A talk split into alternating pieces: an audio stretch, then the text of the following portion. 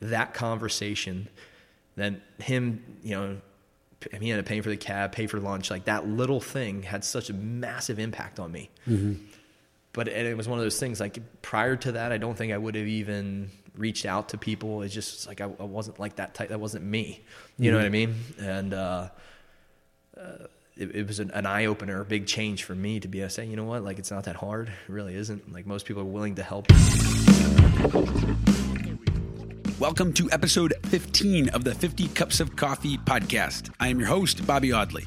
I am a speaker and trainer with the Pinot Training Group, where we work with teams and organizations looking to create powerful, positive, peak performance team cultures. This podcast is a show that was inspired by my 2016 TEDx talk called the 50 Cups of Coffee Challenge. Go check that out on YouTube if you haven't already.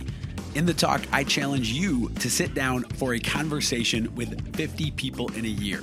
That number might sound big until you fully appreciate this is not all about networking. It is about simply connecting with people, which I believe is important now more than ever. For today's episode, we are going to get right to the guest.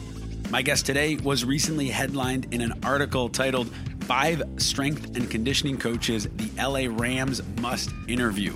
And more officially, in 2018, he was named the National Strength and Conditioning Association College Strength Coach of the Year. After a season on the Toronto Blue Jays staff, Matt Nine took a full time job as the coordinator of sports performance and the manager of fitness and facilities at Salisbury University, where I graduated from. Over his almost 16 year career at Salisbury, Matt has trained 12 NCAA national championship teams and eight individual NCAA national champions. That is 20 NCAA national championships since Matt took over sports performance at SU in field hockey, men's lacrosse, and women's lacrosse, as well as track and field. Additionally, under his watch, Salisbury has seen 21 national title appearances, including the baseball and softball World Series and the volleyball Final Eight. Matt's teams and athletes have won over 90 conference championships, made over 80 NCAA tournament appearances, and Matt has trained over 330 All Americans. Several athletes have gone from playing Division 3 at Salisbury to playing professional upon graduation. If that is not a testament to the sports performance department at a school, I don't know what is. Matt and I sat down for this interview back in January, and so it is in person before we were social distancing, and we obviously do not talk about anything related to coronavirus. I am hoping some of these pre recorded episodes will perhaps help take your mind off of all this for a bit. In this interview, we talk about Matt's core values of attitude, enthusiasm, energy, and effort, how to hire phenomenal employees and make them better. We talk about how Matt teaches his athletes mental toughness in an experiential way, and why he believes it is so important to be intentional about your 50 cups of coffee. In fact, his answer to my final 50 cups question is one of the best stories yet on the podcast, in my opinion. If you are a coach in any capacity, this is a great episode to listen to. Please enjoy my cup of coffee with Matt Nine.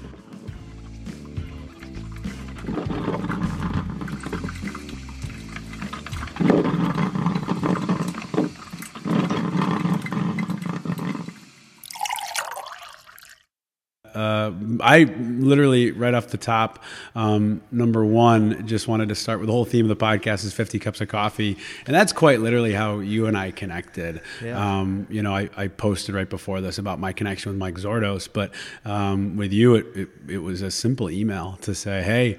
Would love to get together, grab coffee, and talk a little bit about the work I'm doing. And you, the first conversation you and I had was over an hour long. Uh, yeah, do start- do you remember that? Yeah, yeah. I think we were talking. We had uh, the book club too. Yes. at the same time. Yeah, and that, that, kinda grew out of that. together, as I ended up joining the book club, and Yeah. that was super awesome. And uh, how often do you, do you guys still do the book club? Um, we haven't done it this past semester, but we did do it. I mean, we've been doing it for she's, I don't know, four or five plus years now. yeah. So, yeah. um, you know, it's fantastic having coaches come in and be able to just sit and, you know, any any book, you know, and how it works out is one coach picks the next book for the next month, and we just sit and chat. You know, I mean, you got some of the best coaches in the world. Yeah. You know, especially with Coach Berkman and and Coach Knight. Mm-hmm. You know, so I mean, just being able to sit and pick their brains is is just amazing. Do you how many? So I saw on on your bio it says you've been a part of twelve team national championships. Is that accurate? Yeah. 12 team, eight individual national championships, and Correct. 330 All Americans. Yeah, over 330. Over 330 All Americans Yeah.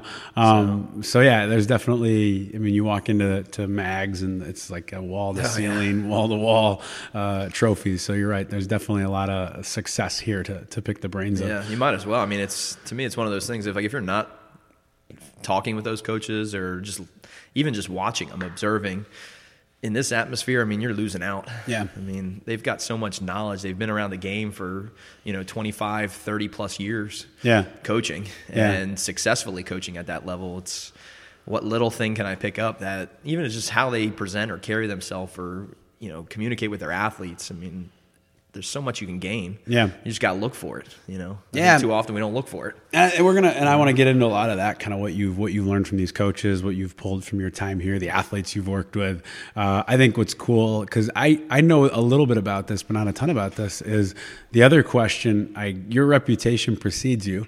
Um, I was actually just this morning. I was at Rise Up, Okay. and um, I got my laptop up, and this guy next to me starts talking and asks what you know because I, I have the Salisbury Yeah. hoodie on, the jacket on, and he says, you know, do you go to school there? And I start telling him of you know my history with Salisbury, and come to find out he's your old uh, former track and crew and cross country coach. at, Okay. Don Cathcart. Yes, Yeah. there you go.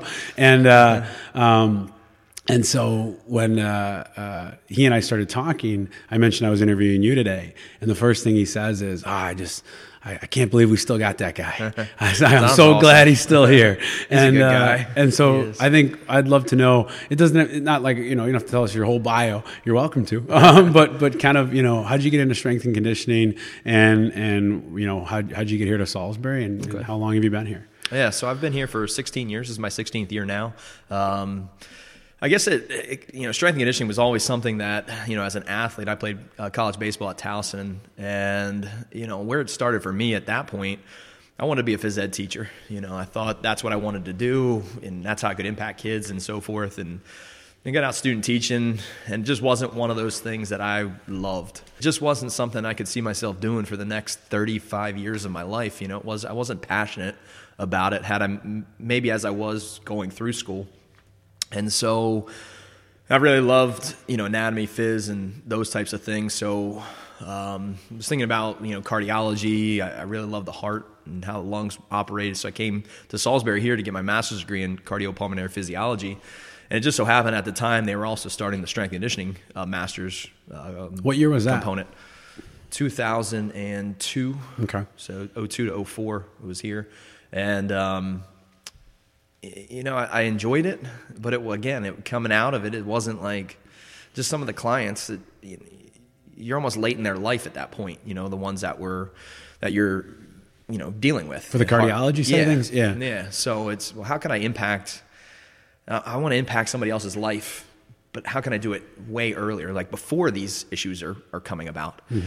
And um, so I just, at that point, I just looked back and said, you know, what got me here? What, you know, what is it? What excites me every day? And one was baseball, and uh, absolutely love the game and being around the game, you know, playing it growing up and into college and so forth.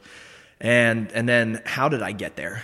You know, I was six, I was able to be successful in, in college baseball mainly because of my work ethic. You know, I was a, a left-handed th- pitcher, threw about 80 to 83 miles an hour. You know, and so I wasn't very good at all. I mean, but I was able to stick around because I worked and I continued to work on my craft and get better at what I do. Um, but I knew I was never going to throw 90 miles an hour. So I knew that I had to be better, I had to be stronger, I had to be more powerful, I had to be more fit. Um, I had to take care of those things that I could control and be the best at those. And then we'll see what happens. You know, I'd rather be on the baseball field than sitting in my dorm room, not, you know, whether I play or not. Like, I'm okay. I'd rather be out there and just be around the game. And then it was a matter of when my time came, can I take advantage of it? You know, or if it comes or when it comes, you got to be able to take advantage. And one of the only things, and we talk about this with our athletes at our mental toughness uh, concept uh, about a month ago now, was, you know, have you done everything, the confidence standpoint, have you done everything you need to do to be prepared when the moment comes? And sometimes a lot, of the moments come a lot more rapid for a lot more people. And then for those others, you might only get one. And have you done everything necessary? And that was the thing. It was stepping out onto the field against UMBC. I got my first college start. I had, at the, up to that point, I had been there for three years. I played seven innings. Four came in one outing. So I hadn't played very much in three years. And so now all of a sudden I've got to, you know, I get a start against UMBC and, you know, mainly because I worked hard and it's like, ah, we need somebody to throw midweek, you know, because everybody else is, you know, exhausted from the weekend or whatever. And so, okay, go out there. I took a no hitter into the seventh inning and got my first college victory. And about a week and a half later, um, we're walking off the bus and coach says, you got game two today. I'm like, okay. And we just happen to be walking off the bus at UNC Chapel Hill. And this is a perennial top 25 team in the country. Wow. And you got game two. And it's like, well, okay. I mean, for, to be honest, in my head, what I'm thinking is like, well, is anything, I mean, I, I've already sat the bench for three years. Like, I'll just go out and have fun. What's the worst that could happen? What's the worst? You go back to the bench. yeah, I've been there. You know, Yeah. I'm good. Yeah. So I ended up throwing a complete game shutout the first time, and I think it was like 132 games that they had been shut out. Wow. And just like that, I was the number four starter. I, all conference games at that point. We started our conference season the next the next week, and so I threw all game four um, throughout that remainder of the season. And uh, ended up going five and two uh, that year. I got an invite to play in a collegiate summer league up in New York, where I went six and one. And just like that, I had played seven innings in three years, to now being what's that, eleven and three And this is your senior or junior year? junior year. Junior year of college. Okay. Yeah. So then my senior year, I come out um, number one starter. Um, the guy who was a junior at the same time as me, he got drafted and signed with the Oakland Athletics, and so I was the number one starter opening day and a team captain. And uh, much different, much more complicated conference. Um, I mean, we were facing like Verlander, uh, Justin Verlander. Mm-hmm. Really? Yeah. Literally? Yeah, Yeah. yeah. He was on the other ma- on the Yeah. other on the other bench and Wow. as a freshman, and um, we had, I ended up going three and three that year. Um, you know, and again from where I was, and I remember the- at the end the coach saying, "Why would you? Why did you stick around?" I said, "Well, you know, I was so much, I was so passionate about it." So. Again, I, I look back and you know why I got here now is kind of the whole wrap up of this is what I was like crazy passionate about. Like I would do anything to just be around the game of baseball. Mm-hmm. The coach asked you that because you'd been sitting the bench. He said, "Why did Yeah. you stick around?" Yeah. Is he familiar with kids not sticking around at that rate? If you're a Well, I pitcher who doesn't think you're going to get in, I think that's the norm you nowadays. now it is. I think it is nowadays, but I guess it was enough back then for him to Well, I think it's think you might leave or, or just yeah. quit. I, I mean, the amount of work that you're putting in at the Division One level, Mm-hmm. you know, where you're, you know, from study halls to, you know, practices to liftings to everything. I mean, it's a lot, you know. Um, but again, I, what else am I going to do? Yeah. You know, I'm not going to quit. I can tell you that. Yeah. You know, you're going to have to. You can get rid of me, but that's okay. Um, Were you all, So so when you it were when you when he asked you that why'd you stick around? Kind of unpack that question. You're sitting on the bench. Were you just grateful to be a part of a baseball team? Did you have a sense of frustration of wanting to get out there, or Well, it was one of those things. Like I believed that I could play. Yeah. You know, I mean, uh, I don't know if that's just stuff that you were fed or, you know, growing up. But I played against you know great players. Um, I played on a high school team that we were terrible. I think we won like four games in four years. And but it, I think at the same time, I learned a tremendous amount. I learned how to be, um, you know, how to work. I think. at- so did you point. always have a sense that your opportunity would come, that you would get a chance to play? I think so. I mean, Yeah. it was, and if it didn't, i i- that's okay too. Mm-hmm. Uh, but I think you know, you've, you've made the team. You know, that was the first one. Well, if I made the team, it means I'm good enough to be able to be here. Now it's just, you know, and you play against those guys in inter squads and things like that, and you know, you have good games, you have bad games. So so does the the guy who's throwing 93 miles an hour, Mm-hmm. who's a, a draft pick. You know, he had good days and he had bad days too in inter squad, and it's like, okay, well, maybe I can compete. You know, I just need to get that opportunity, and I got to be able to prove myself, and that and that's what it ended up being is that I've got a lot further distance to go to prove myself than somebody who is throwing 93, 94 miles an hour. And, you know, I mean, he's got a, a I would say, an easier road. Um, and so I, I almost had to, felt like I had to prove every step of everything, you know? So it's, when you are lifting, you are the strongest. When you are running, you're the first, you know, you're, you're pushing to be the first one. Even if you aren't, like there's guys that were faster than me, but again, I was always going to be at the top. You know, if we were running 10 reps, I was always going to be there through 10, where you had other guys who were quick through one and one, twos, and threes Yeah. reps, but then we're just dying off. And um, distance runs, whatever it was, you know, going in and watching film, you know, things along that line, it was stuff that I felt it was I had to do I had to do more of if I wanted to get out there because we had a lot of guys who didn't do that stuff who never saw the field again. I mean, where they finished their careers with 15 to 20 innings total, you know, and mm-hmm. I, I, I think part of it too was looking back saying, I don't want to have that. What if I would have done, you know, type of moment afterwards, you mm-hmm. know, because I, the next, you know, 50 years, 60 years of my life, right? Just constantly wondering, what if I would have done? I don't have to worry about that because Yeah. I did it. I Yeah. did everything that I believed that I potentially could in that moment of what I knew, you know, and so I don't have to worry about looking back saying, what if I would have done this? And I think because of that, I I gained a lot, you know, of like the work ethic and, and push and drive and what do we need to do to be the best, you know, or at least strive to be the best. And did you? So you you graduate Towson, you go to you come here to Salisbury for your master's new Mm-hmm. Yep. strength and conditioning program, and did you immediately connect to that and say so? So did you? I guess the real question is, um, uh, you you start you start getting your master's in Mm-hmm. strength and conditioning. Um, do you start working here at So I Salisbury did, immediately I. I did work with some teams and then I've got uh, an internship with the head strength coach for the Baltimore Orioles, uh, Tim Bishop, and um, still a great, you know, friend and mentor to me. Um, so I worked with him for uh, in the off season Mm-hmm. um, before he went back down to spring training, and then once I graduated, um, well, not even that. It was the second semester. A position with Toronto came op- came open, Toronto Blue Jays. And so what I ended up doing is, you know what, I applied for it. It was a short season, so it was extended spring all the way through through the season. So spring training ends in like April, right around there, and so March, April. So I had to be down there, I think, right at, in March, right around there.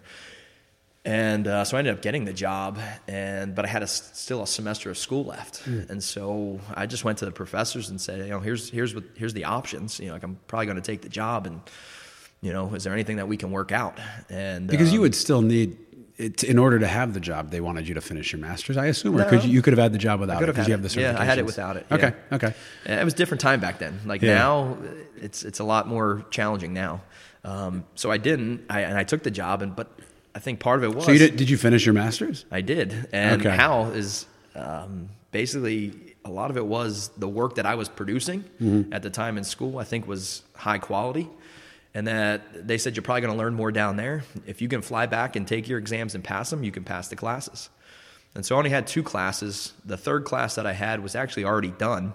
Um, we just had a final exam, but that was uh, advanced cardiac life support, which you kind of need like a dummy to train off of and things like that. And so the final exam for that, you have then the first seven weeks of class, and then you have the last six weeks to practice. I didn't have that.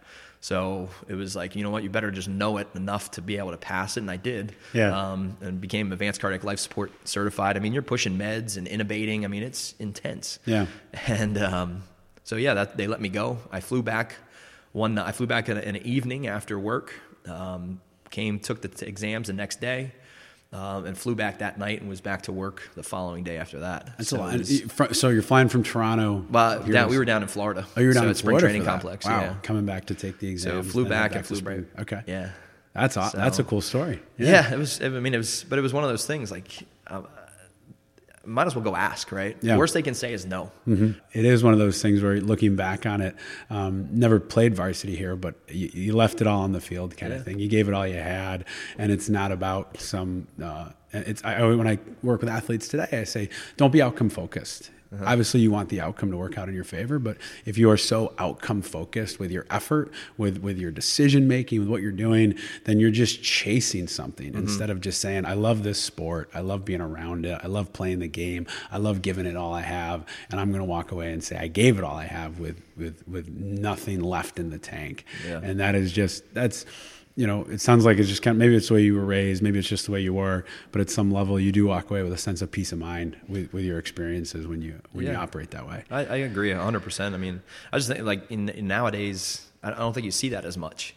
You know, that type of uh, work ethic or drive or you know, mental. You you do think that's true? You don't see that kind of And part of the reason why I say that is, you know, at the at the youth levels now is you see more and more where hey, if you're not playing, it's not about working to get that playing time. It's all right. I'm just going to go find another club. Yeah. You know, when I was a kid, you, didn't have that. Like this was the club, and that was it. You know, and in the you know Baltimore metro area, you had like two teams that were good, Mm-hmm. and then now it's. I mean, you're if it's if you're not playing there, you go over here. You know, it was that was it. It was those teams, and then it was like massive jump down. Mm-hmm. You know. Um, and so, but, but I think it was maybe an eye opener at that point, or it was just one of those things. I think it, you know, like I said, go back to like my high school where we weren't good at all. Mm-hmm. Um, but you you get those experiences of learning how to lose. Um, and what can you do? Yeah. You know, I mean, it- it's a team sport. You're dealing with, you know, at that point, nine other guys or eight other guys on the field with you, and your team of you know twenty or whatever you had, and you- learn those. Okay, what what can I do? What can we do? How can we lead or grow and, and get better as a group? We may not win games, but you know, I think if you're, you're you're constantly chasing the wins, and you know, and you never have that losing experiences, you never reflect, you never grow. You know, I think also nowadays we might have those losing experiences, and we're very quick to complain. You know, um, about the referees. You know, defend uh, or complain about a coaching decision. I mean, you watch ESPN in the morning.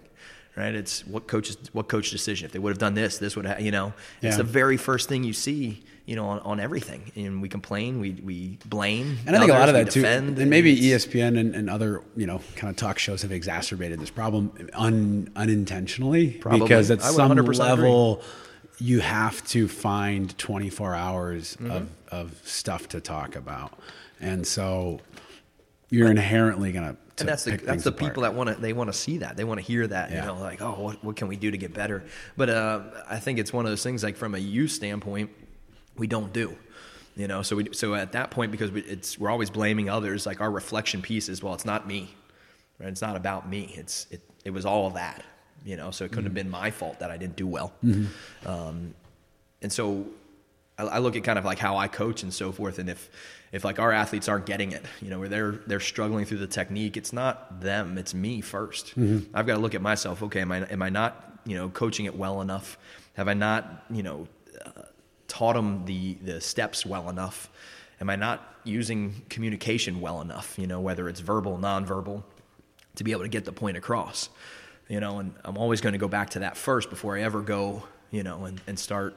I don't even know what I would do if I went to them. Yeah, well, it's You know? it's a it's a. Uh, I was talking to a coach. I think it was two weeks ago, and he said it was, he's a wrestling coach, and he said my feedback is their results. yeah. When I see their results, that's that's the feedback I need, and it's and it's it's it's then I can know how to say again, like you said, first you look at yourself.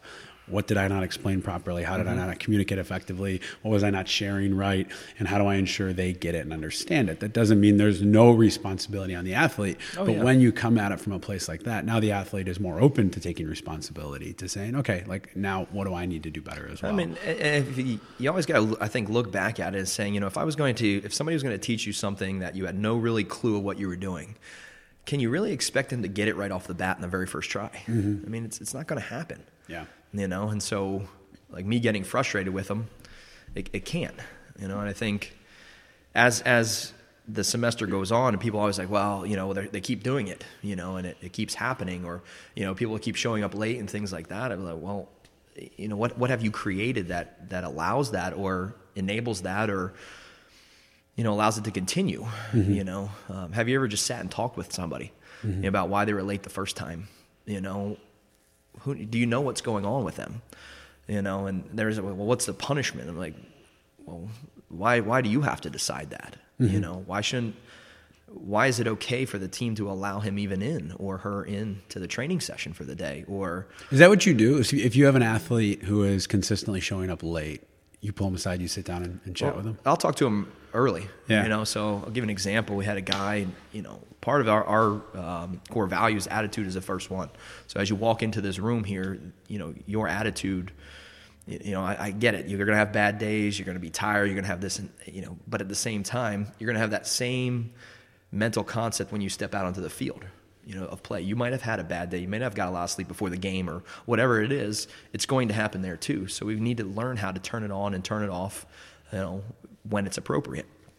And so coming in through the door, I mean, the guy comes in, you can see right off the bat, like just something wasn't right, you know, and you know, he comes in, he goes, starts going through the warm up, and we're I'm looking at him and watching, and then we start into our warm up, and I'm watching and counting the number of repetitions that he's doing, and he was doing, you know, probably about half to three quarters of what was being asked of him, and again, so now it's what's you know you have two options, you could jump on him, you know, and be extremely negative, you know, or you could sit and communicate with a guy and see what's going on, you know, and you sit and communicate with him and, there wasn't really anything going on. He just it just wasn't there. Like he you know from a mental standpoint he wasn't focused at what what he was working towards. And um, so I pulled him aside and you know we just started just started talking to him you know in the middle of the lift. It took you know maybe like a minute or so. Just pull him aside.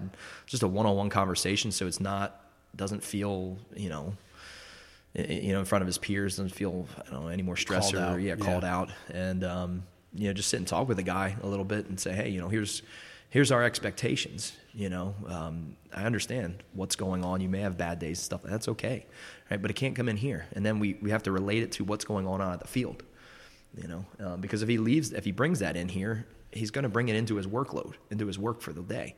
And he's not going to get the desired outcomes for the individual day that is that are going to help build upon each other you know that compound effect to get the results you know whether it's maintaining strength in season or you know explosiveness or whatever it is you know mobility who knows? Um, it's because he's not going to put the desired effort forth. Um, and it starts with that attitude. So as a coach it's something that we have to i have to recognize right away um, because that could negatively impact the next. And so as he moved into the workload um, it actually did impact you know, some of the guys that were there lifting were saying, man, uh, this guy's just bringing our whole rack down. Well, at that point, now it's a leadership opportunity for you guys to now say something. You know, I hadn't talked to them at this point yet. They had just come out of their, their general warm up and they were moving into a bar specific warm up. Um, so we hadn't even finished. I mean, we, it was And they maybe go into 15 minutes into we're in your session. gym right now, and as we were setting up, you were explaining you've got how many racks do you have in here? Seven. Seven racks, and when you do the workout, you put four to six Yeah. athletes on a rack, and they do their entire workout at that rack. Yeah. So this this group of individuals, if if he's bringing their workout down, that's that's their workout. Yeah, Right. and it's not going to only impact that group; it's going to impact the groups next to them too. Mm-hmm. You know, on either side, because it's again how they interact with each other. It's not just confined to one space. You know, it, it's people see it the way the room, the room's set up, and so we just, we hadn't gotten out of the warm up yet. You know, and they're already saying, "Hey, this guy's he's just bringing us down." And again, now it's a leadership opportunity for those guys. Okay, well, I, I'm, I'm I got to do what I have to do right now. I, once there's free time, I'll talk to him, you know. But I've got, you know, in this case, we had probably 30, 28, 29 other guys in the room at that time, and we're going through and getting ready for our work that we have to do. It's like one versus 29. Unfortunately, I got to focus on the 29 right now, but I'll get time for that one in a second. But you guys have the opportunity to be good leaders right now and and communicate and say something to him and talk to him, you know, and they did, which was good. They the group that was there at that rack was, you know, they they emerging leaders as juniors, and um, you, you know won't be captains most likely, but they bring that. You know, it's something that we preach and constantly talk about. We've got to have a full team of leaders. Not one stands out from the next. I don't care if you're a sophomore, freshman, or you're a senior. You should be able to say something if you don't like it or it doesn't meet our values, our standards, or, or all the way up to our vision and mission. If it doesn't meet with that, then then everyone's got to say it because if you allow it to happen, it's going to spread, and that's not what we want. You know, we want the positives to spread, but if this spreads, it becomes a negative. If that culture, and then that becomes the culture. If that becomes the culture, it carries then out to the field. Um, Yeah. What I what I like about what you th- this this story is um, this idea of you know you come in and attitude matters. When you walk into our gym attitude matters. And I don't think there's anybody in the world that would disagree with you on Yeah. that. And and then but then the question is okay so how do we ensure that? And you've got an individual who comes in and clearly has something on their mind something going on. Attitude isn't where it needs to be. And you can like you said you can motivate them. You can come down on them. You can fire up the other players to come down on an individual. Or you can say what's going on? You can simply ask the question. Well, well I think even the players can do that. The players can ask, yeah. Like when you said coming down, I don't know if it's necessarily coming down. I think it's. I don't think you should. Is my point. Yeah, yeah, yeah, no. Is, is, so one of the um, we worked with a basketball team a couple of years, or maybe three, four years ago now, and mm-hmm. the captain comes to me separately outside of our team training that we did, and he said, um, "We got a player on our team who just isn't invested. He's not there. Like I just I can tell basketball is the most important thing to him." Mm-hmm. And I said, "Well, have you ever sat down and just talked with him for an hour. And uh, and he said, well, "What do you mean?" I said, "Just talk to him. Like, have you ever brought what you're bringing to me? Have you done that with him? And don't don't sit down and and say basketball's not important to you. I want to know why. Yeah. I could just sit down and say I want to take time to get to know you. And I he's, he was the captain who came to me. I go, if you don't want him to feel isolated, do it with every member of your team. You've got 15 guys on this team. Yeah. You should be. I was talking to him because I was doing coaching with the captain as part of our thing, okay. and I said, if uh, I'm going to talk to you again next week I want you to do this with every player. And and the, I frame it up. Yeah, obviously that's the name of this podcast, but I frame it up as I said it's it's 50 cups of coffee, but you're doing it with your teammates. Yeah. And so he does it, and I talk to him the week later on the phone, and the captain says, "You wouldn't believe it that guy was a 19 year old young man, mm-hmm. sophomore in college, Division three school, so he's not on scholarship. Yeah. Uh, he's got a kid. He's got a two year old huh. son, and the mother of the kid is also on campus. They're not together, but they're they're looking to. They want to raise this kid together. Yeah. They want to. They want to find a way to do this. He's also trying to play basketball. He's also trying. He's working to, to pay his way through yeah. school. All this stuff's going on, and the captain says to me, "No one on our team knew this." And I said to him, "Like, why didn't you share this with anybody?" And he's hmm. like, "When does this come up?" Like when, yeah, especially, you know, not to stereotype, but specific. I've a lot of men's teams don't talk like yeah. that. Women's teams don't either. But moreover, a lot of men's teams I work with, they just don't. They think they know each other, but they really don't. They really so don't, this guy's yeah. coming into the workout. He's coming into practice every day. The coach was saying his attitude blows. His attitude is not adding to the space. And and knowing that he has a kid does not give him an excuse, but it does give you some understanding and some grace to be able to meet him where he's at. And and like you said, when you pull in in the weight room, this this young man does not need motivation. Mm-hmm. He needs someone to say, "I understand. Maybe you had a day. I don't need to know what it is." But you got an hour to forget about that, to focus, to plug in, mm-hmm. probably to have a cathartic recharge experience of of working your butt off with your teammates. So yeah. it's it is raising his standard. It's not giving him an excuse, and and and that's an extreme example of a of having oh, yeah. a, a, a, child to raise, and and all of us have life going on outside of our sport, outside the gym yeah. that impacts how we show up, and and sometimes you just need to to have a moment of real conversation with someone. And two things come to mind with that is you know the relationships and creating relationships and how critical relationships are. I think that's most important. One, I think two, then is awareness. Hmm. You know, like he may be he may just not be aware of what he's like I guess the aura or whatever he's presenting. I don't think he body was language. Yeah, he may have thought that he was really working his tail off. You know, I think a lot of times we see that. And so we actually will do something here where we assess and analyze that because I think it's critical because everybody thinks, and I guess you assess and analyze like how committed and bought in you are. How do you do that? Um, so Jeff Janssen, uh, his commitment continuum. Mm-hmm. Uh, so we utilize the commitment continuum, um, and then everybody's name goes down the left, and then where you believe they are goes into the middle, and um, you know, this is kind of like the the perspective. You're putting their name. So I put middle? yeah, I put yeah. their name down the left side, everybody's okay. name, and now you know if you're on the team, you would analyze yourself and then every one of your teammates. Okay. And so it's the perspective now. At this point, is as me as the athlete, this is what my my teammates believe. You know, is it correct? I don't know, but it's what they but see. But that's what they believe. Yeah. yeah. And I think that's that that critical point is they can now see that, and then we share it with everybody you know, and I think it's important that the vision, mission, values, and standards are set ahead of time and we agree upon them, and that's what we're working towards. But because I think you can't do it without that.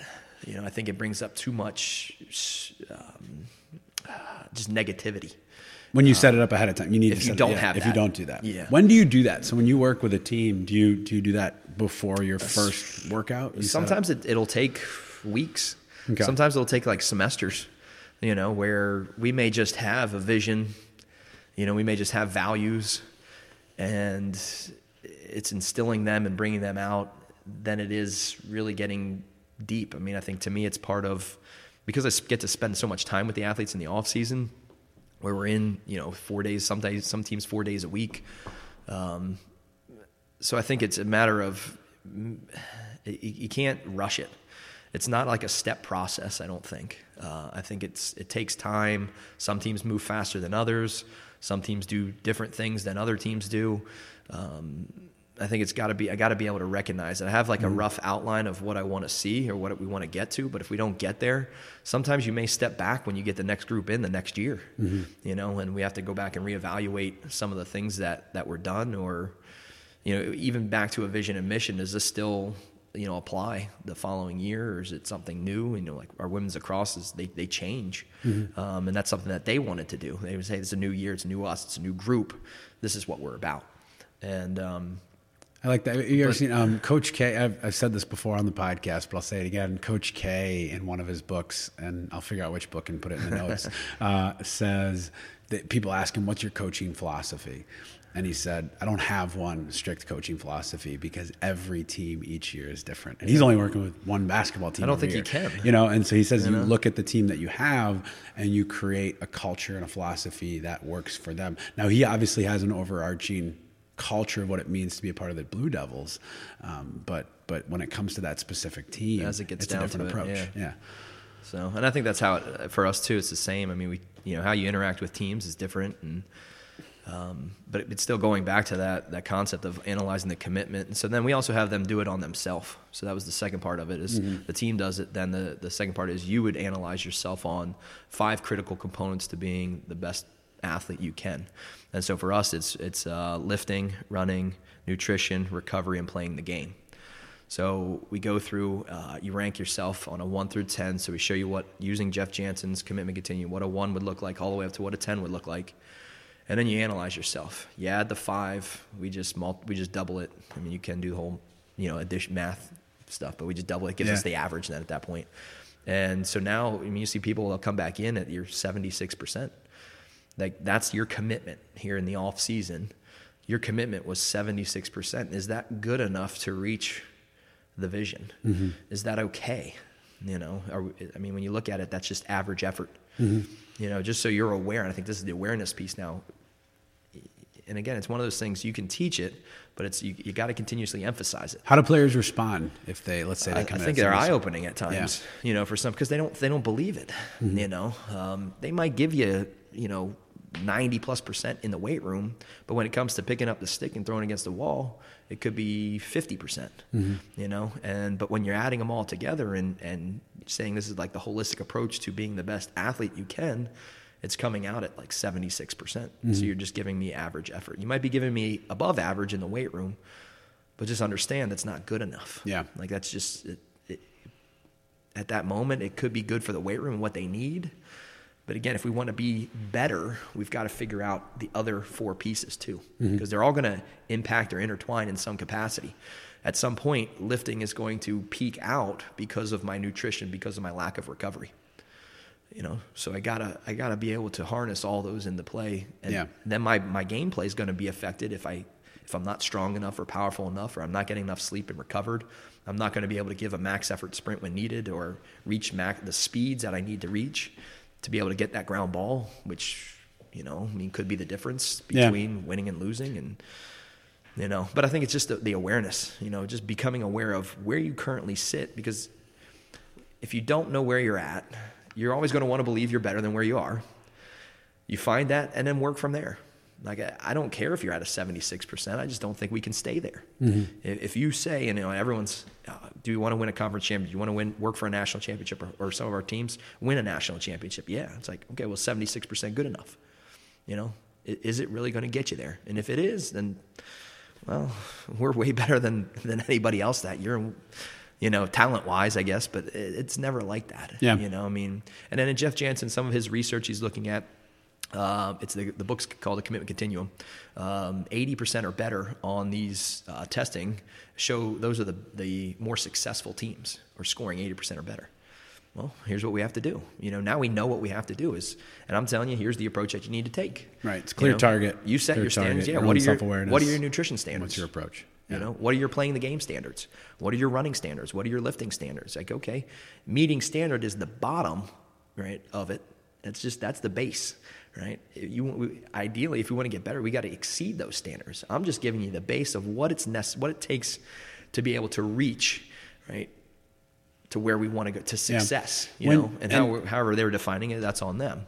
Um, what I love about this about this conversation is it's kind of over like the theme, in my opinion, is this this culture that an athlete is coming into. If an athlete's coming to Salisbury to play, they walk in the room and and you are you are doing the awareness of how they show up. You are you are do, using these assessments. You have yes, you might approach every year different. You have veteran players who've been through this kind of thing. You've been here 16 years.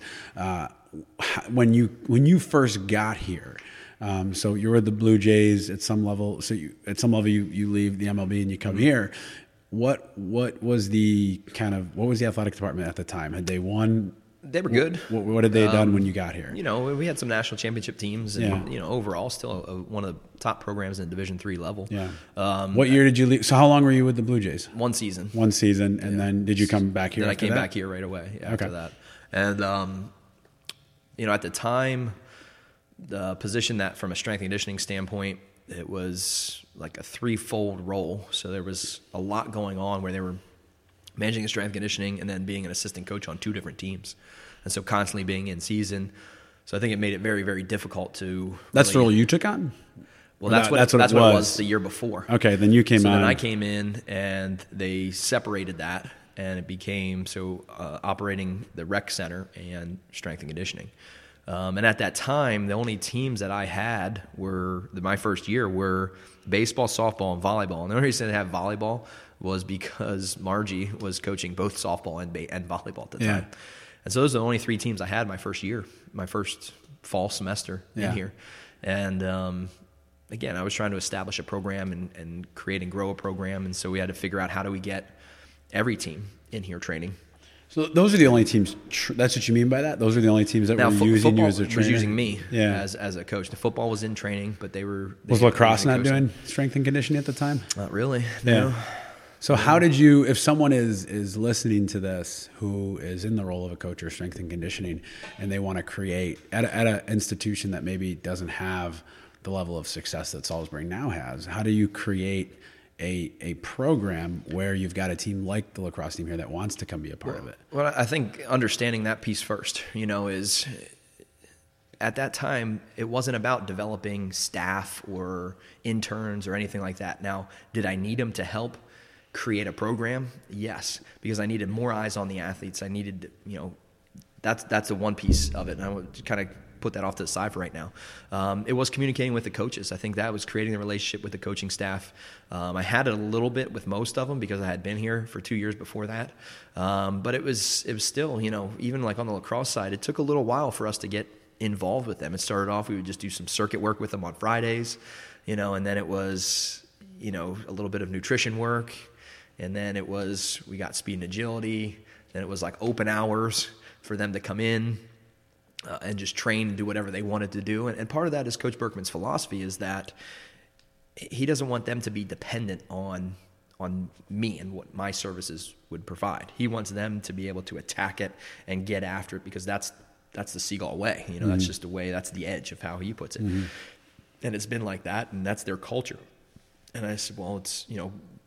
And so we we slowly took those on, saying, "Hey, we can still create that environment you know, and I think I had to gain that relation, that trust from from him that they we can still create that environment. We're just going to give them a little bit things, you know, better things that they can be doing, and we'll carve out this time for them and so forth. So, um, I think that was the biggest one is creating those relationships, and then you start working with one team, and then communicate. They start communicating between each other's. You know, the athletes are communicating back. Again, it's creating that environment at that point now. So we want to create an environment in which the athletes want to be in. You know, knowing that they don't have to be because for out of season Division three, it'd be an, it's a NCAA violation for it to be mandatory. So Right. it has to be voluntary.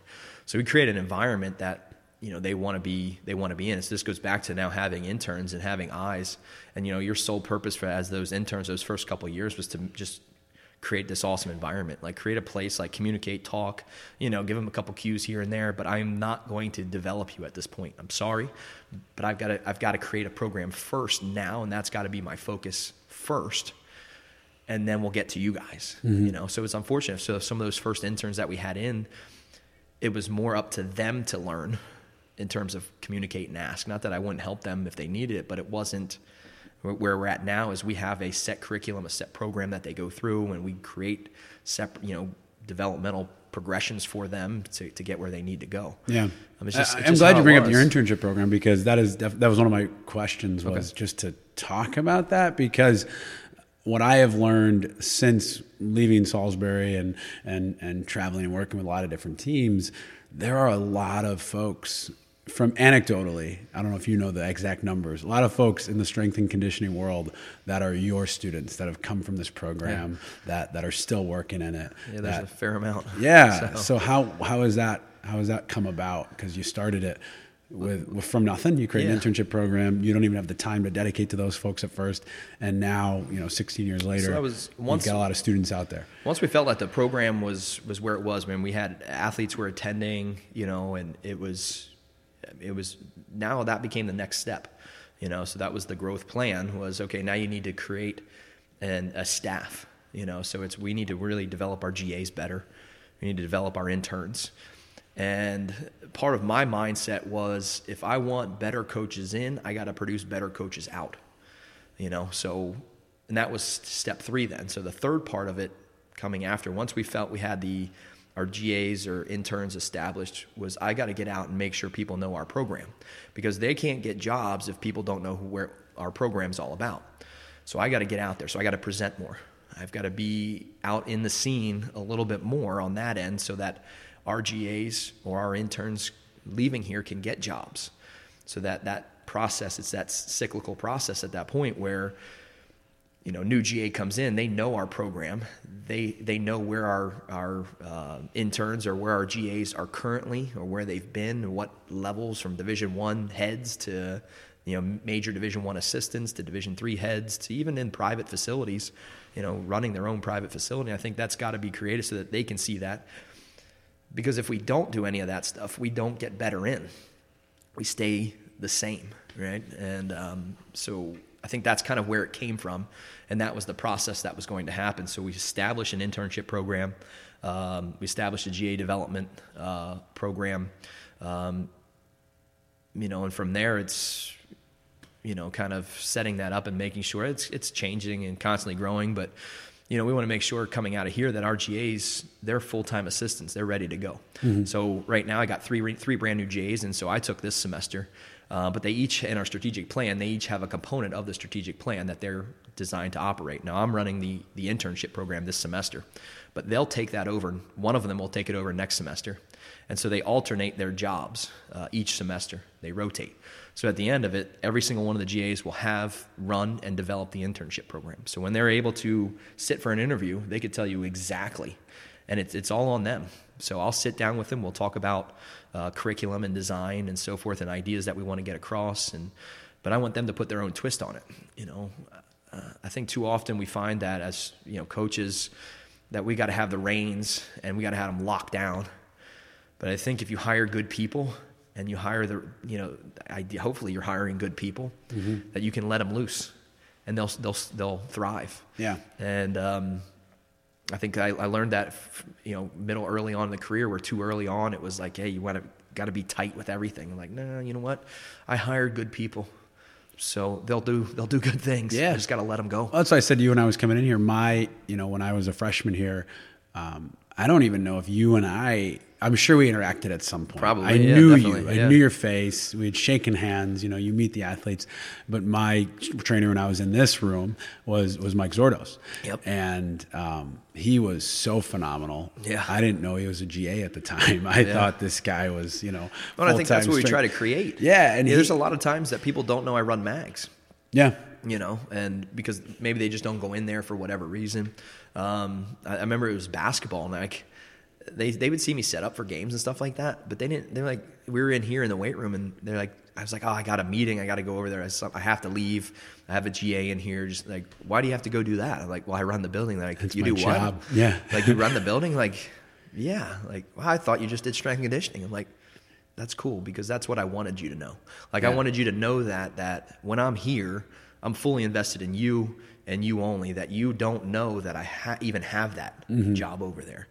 If I've done that and, and portrayed that, then I'm doing the right things. Yeah. So it was kind of. It was. I remember seeing you set up the do that. basketball court and thinking Yeah. that was just you being a good guy, wanting Yeah, to help out. no, that's my job, unfortunately. Well, and doing it without complaint, though. But yeah, I think you, you create a culture in here of just, you know, Mike is an example, and, and I've met countless since um, that weren't here when I was a student, but that were given the ability to run a, a- program, run this space, take their ideas, their initiative under your guidance, under your tutelage. Um, but just they they have that, so that when they leave here, they've they've been doing the work and they're they're fantastic at it. Yeah, and I, I think if I don't give it to them, then I'm doing them a disservice, Mm-hmm. um, and and that's then then we haven't grown. Yeah. You know, and I think as soon as we as soon as that happens and we're not growing anymore, like our program is done. Yeah. You know what I mean? It's Yeah. it's not to that. I mean, we've got to figure out how do you continuously grow and get better and and change and modify and you know even now we were talking earlier about the technology pieces that we have coming in. It's you know one of the things that the um, one of our last GAs and uh, applying for a job um, was was I guess somewhat turned down or denied of the position because he had no technology experience. It's like, well, we got to figure it out now. You know, like if that's where it's at now, we're already behind the eight ball a little bit. Was that your? Yeah, you and I were talking quite a bit about that. So that that was your aha moment of realizing you need more technology. that we need to we need to change? Wow. Yeah, that. I mean, That goes back to that taking same time, it- responsibility It, works our athletes. but- Yeah, no, hundred percent. But it's that is the going back to that. My my feed. Your results are my feedback. As athletes, absolutely, you're training the athletes. But even with your employees, if your employees are going out into the workplace and applying for that next level job, and they don't have everything they need to get it, instead of just saying Looks bad on ah, us." Yeah. ne- next one you'll get, you say, how do we improve? Yeah. And what you said, better was it better in or better better If you bring, if you have better coaches leave, better, coaches, come out, in. then better coaches come in. That's really cool. And then, our, and then what it comes back to, it comes back to our athletes. Then Yeah. our athletes get better coaching, you know, and if they're getting better coaching, it means that they're going to be getting better. Mm-hmm. And so it's just it's constant. It all serves the same purpose. Yeah, Yeah. You That's know, awesome. And at the end of the day, it's you know what our vision is to impact, influence, and inspire greatness in our athletes. You know, it's what are we going to do? Like, I want the best person in here to inspire. You know, Mm-hmm. and I need to. Con- it's you know every two years, it's constant. You know, with the GAs coming in, I want to find the next best. Do you have moments uh, in your 16 year career and maybe more recently when you've kind of gotten even even better at this vision idea and, and the culture you're creating? Do you have moments where you have athletes and or GAs who get here and find out this isn't this isn't the right fit, this isn't where they want to be, this isn't or have you created such a good kind of hiring process? I think that's what it is. I think know what they're you getting know into. we've worked with or talked with um, Coach Raz with the Blue Jays now, um, but he was at Webber International and very very detail oriented guy, and so we had communicated with him in, in in terms of his interview process and things like that, and you know, just try to, to detail it out. I mean, it's a big, you know, these guys, girls that are coming in here to, to coach, they've got a big undertaking. You know, they're going to work with some of the best teams in the country. You know, I mean, you've got, you know, top 10 teams, top five teams in the country, and you're in charge of their training. Um, so I've got to make sure that we do our due diligence to come in. And part of the interview process is you've, you've got to come in and run a training session. You know, you put all of us, it's probably the most stressful part of the interview, I would say, um, is that they got to run a training session with the coaches. So like me and our staff, our interns and so forth. And right, we say, okay, you know, you've got 15 minutes to prep. At the end of the 15 minutes, session begins. You know, so whatever Wow. it'd be just like as a normal day. You know, I mean, yeah. you've got it's an audition. Pretty Yeah, much. yeah. And so, but I'm in there and we're working and, you know, we'll tell the GAs or the other interns, you know, like, hey, you're going to mess this up or whatever, or, you know, just different things so that they, are they seeing it? Are they connecting? Are they creating an environment? Are they, so I could care less kind of what they do, you know, um, but I'm looking, are you creating an environment? You know, I'm looking at, at the other things that they probably have no clue I'm even looking at, you know. Mm-hmm. How do you Um, look for that when you're looking for those other set of things? Which does it happen? Yeah. You know, like I mean, you look at it, anybody can design a workout for one day, right? I mean, eh, th- to me that'd be you just go online and print out like type in baseball workout. That's true. You don't even know what you're something, doing. Yeah, you could probably Google your workouts. you probably could, you know. Bring it in Um, And, and so it's, I mean, same thing, like even on the resumes and so forth, like it's not necessarily so much about where you've been and what you've done. You know, like things I'm looking like, are you, do you pay attention to detail? You know, like I remember in some of them, we have, we have a list on our website. We did, we don't have it right now. Um, but we had a list of all of our equipment and then they would come in here. It's all on the website. And they would come in here and they write their work up. And I'm like, well, sorry, we don't have that. We don't have this available. Like, so already, like it's it's now like you're you're one step down because I had it all listed on the website. Obviously, you haven't done enough research to, Right. to look and, and determine exactly what's going on, or even just reach out. Hey, do you Ask have the this? question. Yeah. Um, and, and so those are some of the things. It, it has like the attention to detail. It's you know creating an environment, creating an experience. Is it something that I'm going to remember? Um, how you communicate, how you interact, um, your level of energy. I mean, even our your attitude, enthusiasm, energy, and effort. are four uh, values that we see in here. Am I seeing those four things come out in your work? Um, if I don't see it, this probably isn't for you. You know, I love how consistent. You know, I think in my in my head as I broke down this conversation, I had wanting to talk about how you train your athletes, and then also wanting to talk about your internship program and how you train those folks. And and quite frankly, it's it's you are so consistent with your core values and how you operate and how you show up that there is not a differentiation. It is just here's it's on the wall behind me. Attitude, enthusiasm, energy, effort. You've got your pyramid of success over there, uh, John Wooden quote, and and it is that is no that the how this operates, the culture of this place is the same culture that you create with the employees. And I think that's really cool too, because it, it doesn't need to be separate. It shouldn't be separate. It all serves, as I said, the same purpose. It's just when you get down to it, what we do with them is different than, you know, maybe how, but it has that same umbrella um, concept over top of it. It's just, it's different. You And know, some different. you're giving you're giving the athletes and your employees the answers. You're saying on your website and in here, this is what we're looking for. That's I'm not it. keeping it a secret. It's not. I'm not. Uh, you know, watching from afar. Mm-hmm. I'm in here with you. I'm explaining the expectation. I'm asking you to reach it. And I think the culture then will dictate how far you go. Like the, the where we reach those outcomes and successes is the culture that's created in the in the space. Like I said, you could give all that stuff, but if you don't want to do it, it was it was it was worthless, right? And so my question to them is, why don't you want to do it? You know, what what drives you? What's your you know go back to what's your why and all that stuff. Um, but a lot of that when it all comes back to it is what what is the culture that we're in? You know is it a culture that that says that that's okay to just eh, just do whatever? You know and so creating that that total environment that you know towards success and you know again what is success? And you look at john wooden the quote that's sitting over there. Um, you know it's it's about the work the effort that you put in every what quote single you day on the wall? um, it's the um, success is peace of mind. Okay. And knowing that you've done anything and everything uh, possible to be Yeah. your best today. Yeah. Um, I mean, that's all it is. Like, oh, that's all I can ask you. Yeah. You know, is, is come in and be great today. Well, that leads me to um, kind of recently, and maybe you've been doing this for longer than I've been aware of it, but recently I've seen, you know, you did a mental toughness workshop here on mm-hmm. campus, and it's definitely been a part of your what I've seen out on social media and that kind of stuff.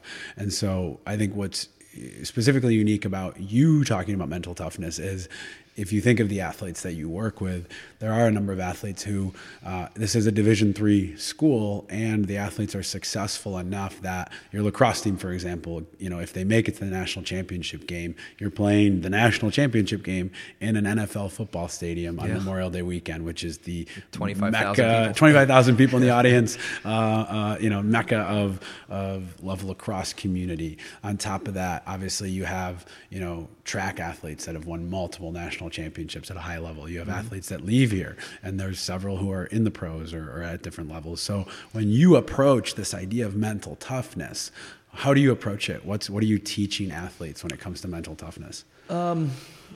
I think how we, the the easiest way to explain kind of how we go about doing it is we introduce activities, um, and then again it's the, the concept of of teaching it, but then it's how do you continuously emphasize it from there on out. I think early on in career it was more about let's just teach it, and then we got so much else going on, you you, you never continue to to figure out how to you know emphasize it. So. Um, that's now understanding that that's what has to happen. If you're going to teach it, you got to continuously emphasize it. So, um, you know, we, we go through, we have our pillars and so forth. We don't really discuss it in, in that context where it's like a classroom environment. This is the pillars, this, you know, this is pillar one. Um, it's almost like, I would say, somewhat disguised in how we're going about it. So, uh, looking at, you know, first pillar is um, awareness and uh, really the mindset. So, mental awareness and the mindset and the mindset that we take. And that comes back to the attitude that you have walking in. Um, and it's the attitude that we carry throughout the whole entire lift. So, you know, that could be if you failed on a on a rep test. What does that look like? So it's almost that disguised concept that I might I'm sitting here and I'm talking to you about your mindset, that your approach. There's a lot of I can'ts. You know, we don't have that written down. I can't. No, I'm gonna. I want to sit and talk to you. It's not a rule. You know, mm-hmm. that's that, to me like it can't be. It's got to be more personal in what we do. Mm-hmm. Um, and so it's how you interact that gives me a great opportunity to create so much better of a relationship with people instead of having it written up on the wall, you know, as a rule that I can create that, but I got to be able to be a, cognizant and aware. As a young coach, it's a lot harder because you're so worried about X's and O's. At the end of the day, the X's and O's are simple, you know. Um, we don't need to get too complex in what we do. Um, but I think the hard part is being able to see those types of things and when they come about and when you need to jump on them and when you can let them go uh, or what you can let go. Um, so that would be kind of some of the early ones with that that type of uh, piece. But then you know confidence, like what does confidence look like, and how are you developing that? You know, part of that is the the um, assessment pieces that we were talking about earlier again, if you're coming in at 76%, you probably haven't done enough. So when you get into that situation out on the, in the stadium at 25,000 people, uh, pressure now starts to take over, right? And now the, the mental pieces come into play, or the mindset that you have changes. Is, has I done enough? Have I done enough? You know, am I, it allows you to become a little bit, uh, I guess, towards the negative side of that. that so, mindset. in some respects, you're saying your preparation creates yeah. confidence. Yeah. Yeah. I mean, it, that's one part of it. You know, again, that sorry, the, the, the mindset is another piece. You know, like you could do all you all you want, but if you have negative self talk, you know, it, they don't work together. Mm-hmm. But again, it goes back to the awareness one ahead of that. When you do have negative self talk, everybody has it. You know, there's like, man, I don't want to go to work today or whatever. Like, wait a minute, what do I get to do? I get to go and impact, influence, and inspire greatness. You know, today, like yeah, a lot of people don't get to do that. Mm-hmm. Like, cool, let's get after it. You know, it is what it is. You know, yeah, I'm tired. Again, it's the same thing that we're preaching to all of our athletes. It doesn't matter. It's not just here in the weight room or out on the field. It's in life. You know, one of the things I always ask is how many people did you did you hit your alarm today? You know, and uh, like hit the snooze button. Hit the snooze. Yeah. yeah. How many times did you hit snooze today? And you know, we raise their hand, and you know, half of them half of them done that. I said, well, you're delaying your opportunity to be great that day. You know, it's, it's basically saying that you're not willing to attack the day and be great today. Mm-hmm. Right? It's a mindset. That's all it is. You know, and, and then we talk physiologically what can happen by hitting snooze and going back into a REM cycle and actually waking up more tired. Never works out. Yeah. yeah. So, you know, what if we just change the mindset, attack the day, and let's get after it? Mm-hmm. You know, and, and and boil it down in that context. So, a lot of it is disguised throughout. Uh, but then we do have some, and I'll give an example like the Tower of Hanoi, and talking about uh, the ability to handle pressure and figuring out what's most important next. You know, being able to stay in the moment. Um, and so this would be attentional control um, as one of our pillars. And so the Tower of Hanoi, it's basically you have a 45, 25, 10, 5, 2.5, and they're all stacked on top of each other, and you have three boxes to work in. And the goal is to get that whole stack just like that into the third box. Now, you only have two rules. You can move one at a time, and a big one can't go on a little one. And so we start doing it, and that's the only rules that we'll go through, and they're in small groups, which makes it even more complicated because then you got to listen to multiple different people telling you different things, which increases the pressure, right? It's just the same thing out in the field. You got coach yelling at you, you got the, the position coach yelling at you, you got other players yelling at you, you know, and you who do I listen to because they're giving you three different messages. All right, well let's let's demo that here. It's not the same context, but it starts it. It initiates the context. Right? So they're going through that, and then there's other things. I'll walk around and say, "Ooh, this is it. Just make a noise."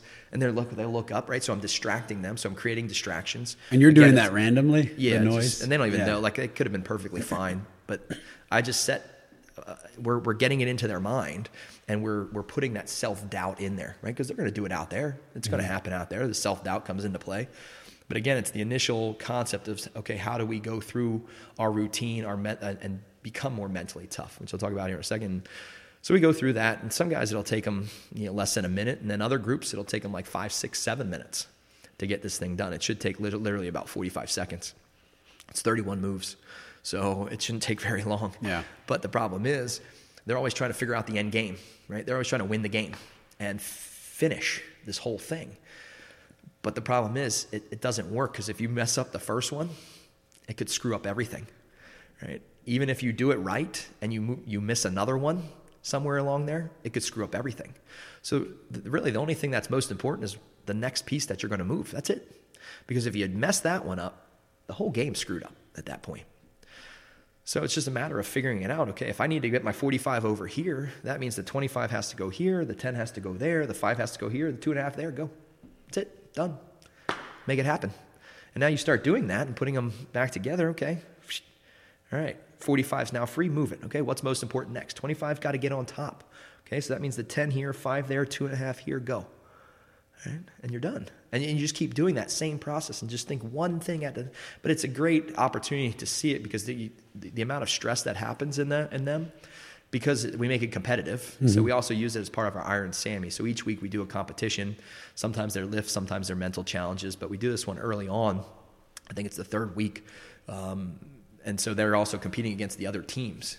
That's what Iron Sammy is. Teams competing against, against teams, teams, in these competitions. Yeah, and, and so they're trying to get the, the, fastest to put together the, the fastest to get the Tower of Hanoi done. Yeah, and so they take a team average. So we might have one, two, three, four, five, six, seven. We have eight groups going on at once, and so we'll take the, the best of in eight, here in, in this here, gym. Yeah, the best of eight going down. It's less, and all they they all take less than five. Well, they should take less than five minutes. Yeah, um, but again, like six, seven minutes. It's not the end of the end of the world.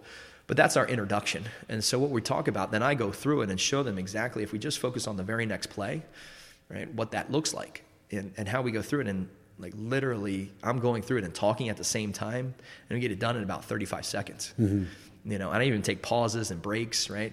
And so now this goes back to the concept that we're using. You know, we do a lot of the the uh, Focus Three podcast work. I listen to a lot of that, and um, the E plus R equals O. Mm-hmm. Um, so event plus response equals outcome and uh, the concepts of push, uh, press, pause, right? So you have your event, right? This is an event that's occurring right now. Press pause, right? And let's get our mindset right. right? Those are the first two steps in, in that process. Well, what's your right mindset that you need to take the approach is figure out what's most important right now, right? That's staying in the moment and not letting the game take control, right? You can't score two goals, right? In, in, in lacrosse, it's impossible to score a two point a two point goal. It doesn't right. work, right? You can only score, but if you don't make that pass, right? Or you don't catch the ball because you're too excited to make that next uh, cut and run and shoot because you see that space is open and you forget to catch the ball, it goes out of bounds, right? And it's a turnover. And now we've lost that opportunity. So it'd be no different than the Tower of Hanoi by putting that thing in the wrong spot. Mm-hmm. And so it's that initial initial concept. But now it's how do we continue with that? Right? How do we focus on what's most important next? Right? So we're going to step up onto the rack a lot right? Well, what's our routine? What's our mindset routine, our trigger? How do we make sure that the mindset is in a positive situation, not in a negative? It doesn't matter, like, hey, I'm stepping under the rack, I'm just going to squat. My mindset's not right. It's neither positive or negative. It's just kind of there, right? No, no, that's not good enough. We want to make sure that your mindset is positive in terms of how we attack things, right? Same thing out there is, you know, when you give up a goal, what is your mindset? I'm just trying to teach you your routine, right? Get you to go through your routine so that you do it enough so when you get out there, you gave up a goal. It's not, oh, woe is me, heads down, gloomy. No, it's, hey, go through your routine. Let's get your mindset right and let's attack. Mm-hmm. And so we step, you step up onto the rack during your set, right? Your, your routine, you need to go through it quick, right? And then you're gone, right? But I want you to attack the bar. And so again, that's how we continue to emphasize. We start off with that drill, we continue to emphasize it in here. And we go out. Um, they'll be out in there. By that time, they'll be in their non-traditional season, so I don't really have a lot of running that we do with them at that point. Uh, we do a lot of speed work, but um, I mean, it's the same thing out there. It'll carry out there. Is like yeah. I, I, purposely want you to communicate with each other. You know, like if we're doing speed work, so we want full recoveries, right, um, in order to give maximal effort. And so let's say we're running 15 yard sprints and we want a full recovery walk back, I want you to interact with your other teammates. Like, talk, have fun, I don't care. Right? This is your opportunity. I'll purposely tell them that. But when you step back up to the line and it's time to go, right, and I'll give you the countdowns and all that, when it's time, right, I'm going to give you the call, right, for your routine. You go through your mental routine, you reset yourself, right, and attack what you're about to do.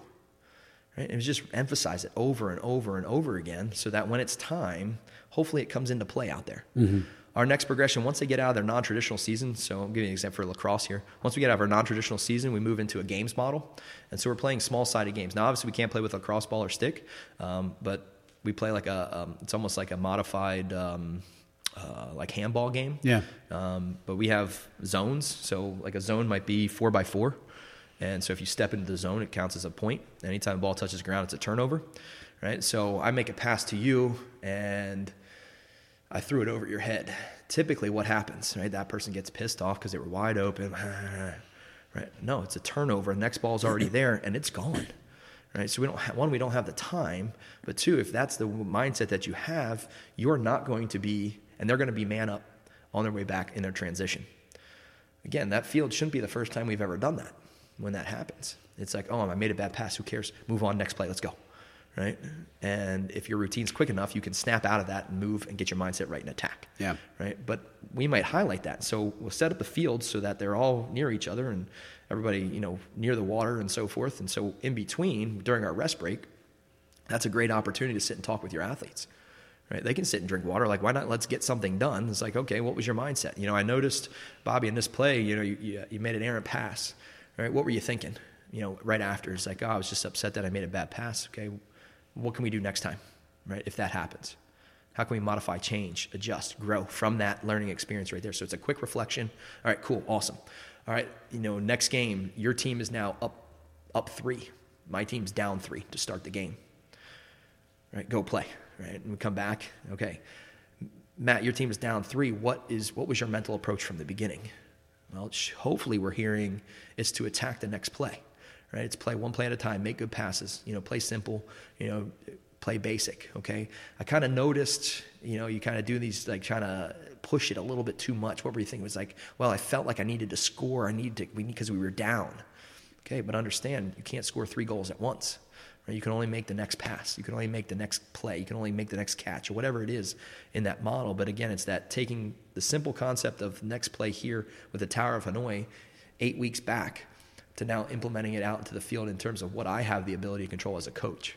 Um, and hopefully it carries on to the field from there. Yeah, I think it will. I think my biggest epiphany, aha, even in you explaining all of that is uh, just the reality that you are, you're a strength and conditioning department, and you call it sports performance, maybe mm-hmm. to make it broader than that. But regardless, whatever you call it at your campus, um, how that that activity, the Tower of Hanoi and others, and and, and taking it to the handball field, is all it's all you're you're training the mind at the same time as training the body. It's not one mm-hmm. or the mm-hmm. other. It's not we're going to do Wednesday, we're going to have a day where we sit in the classroom and talk about mental toughness.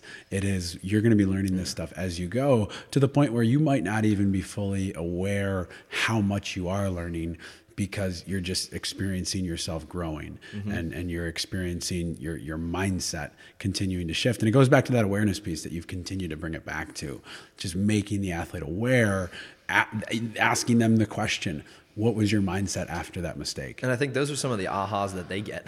Yeah. You know, is that when you, you know, they've, they've constantly said something or, you know, negative, you know, especially you see it a lot in the I can'ts.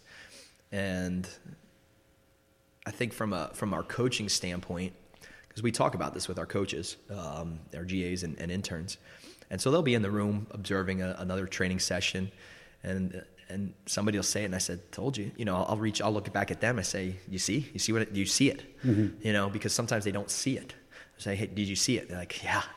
You know, like yeah. Now their confidence is already down. Like this had to do with a, it was a vertical leap test. We were vertical leap testing, and then as soon as it was in here, or no, it was the Tower of Hanoi. It was vertical leap too, but Tower of Hanoi, we had it set up before they came in here.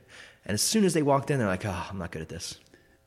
And I oh, said, they knew what it I was at over, the time. They knew, yeah. yeah. yeah I looked over it because they had done it last year. I yeah. looked over and said, told you. Right? It's like the mindset before they even started was, I can't do this. Yeah. You know, and it's like, so how good are you going to be? You know, and then it it's amazing how you can slip back into that. I I, I worked. Everybody with a, does. I worked with a soccer team this year, and um, I came back in for. So I'd done my the first time I work with a team is typically my my ideal is we do the 8 a.m. to 8 p.m. program that mm-hmm. I've talked to you about this heart yep. of a team program. It's it's hard. It's a difficult experience. Yeah. And it puts you out of your comfort zone a lot. So the second time I came in to work with the team is not this intense hard experience. It's a two hour, we call it a recharge program. Mm-hmm. It's typically like before playoffs or conference play or whatever it is. And it, I facilitate conversation among the players. So I come in, I walk in the back of the room, and the head coach is running game film. Mm-hmm. And I'm in the back of the room with the assistant coaches. They're saying, Hey, we're talking. And the assistant coach looks like we're just standing next to each other, not saying anything. Mm-hmm. And she leans over to me and she goes, Do you feel the tension in the room?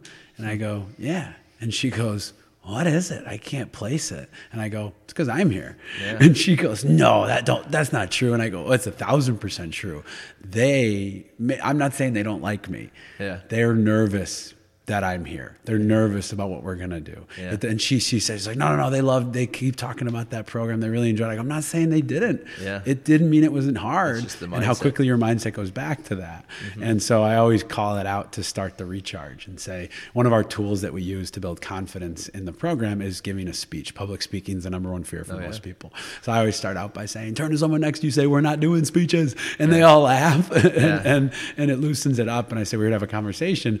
And at the same time, we do talk about that quite a bit of going back to the awareness piece of, and just pay attention to what you were focused on. We got so much growth out of that day. Yet when I come back in, you're not focused on the growth and excited about that. You're focused on the pain of how mm-hmm. difficult the day was and kind of nervous Yeah. about that. Because the way you do anything is the way you do everything. If that's where your mind went, I'm not trying to call you out here. I'm trying to just make you aware Yeah. that if it happened here, it's happening elsewhere. It is. And and that's just again that awareness piece is huge. Yeah, and then it's getting out of it.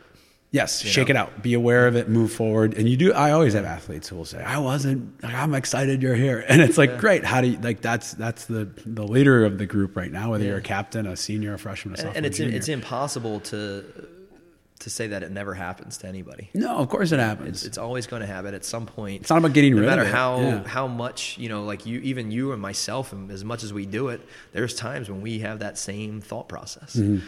But again, it's can I go through? I mean, even with like for example, like my daughter. You know, she, sometimes she's slow in the morning. You know, and it's like I've had to take that step back where it's like we just we we emotionally react.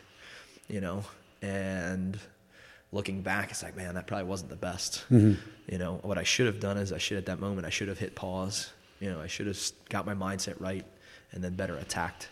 I think there's something too of, of, of as a parent, as a coach, as the person at the front of the room of having the vulnerability to acknowledge those moments. Uh, when I first I worked with um, University of North Carolina volleyball last year, the year before, well, both years, but I think two years ago was our first time working with them. And I'd worked with Division One programs, I'd worked with ACC, Big Ten, but for some reason, you know, I just always loved UNC. I mean, you mentioned going down there to play baseball, right? Yeah. And uh, and so walking in there, I walk into the arena where the volleyball team plays, and it's where Michael Jordan had Oh, yeah. played when he was on campus. And so as soon as you walk in, I mean, I know the name of the building, and they've got this whole thing dedicated, like what Oh, you guys have for your every team's trophy. They have that just for Michael Jordan, his Yeah. shoes, his whatever. Um, the court looks the same, and the the the room that we're in is the press room. That's where we did our training. Mm-hmm.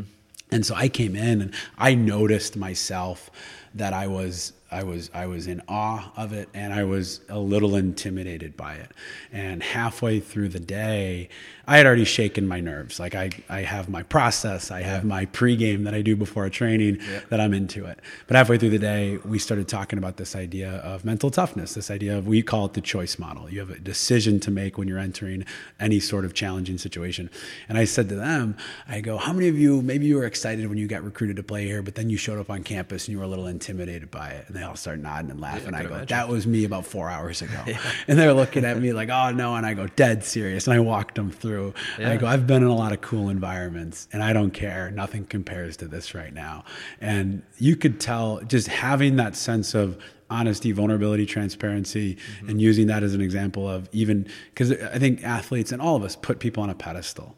You know, oh, they, yeah. they put you on a pedestal, right? Oh, you know, this is Matt and I, and this podcast is going to be all about the tools and the strategies that he uses to be a champion. It's like, no, and here's some simple stuff of just saying, like, mm-hmm. let's be aware of our own, whatever it might be going into a situation. You don't ever, it's not like, oh, 10 years ago I had a negative voice that impacted me. I have it today, Yeah. and I've gotten a lot better at silencing it Yes. and moving forward so it doesn't impact me. I agree. And I think the more that we create that awareness, that we stop putting people on pedestals, whether they're pro athletes, successful coaches, you name it, it, it, it frees up athletes to have a little more vulnerability as well. I agree, hundred percent.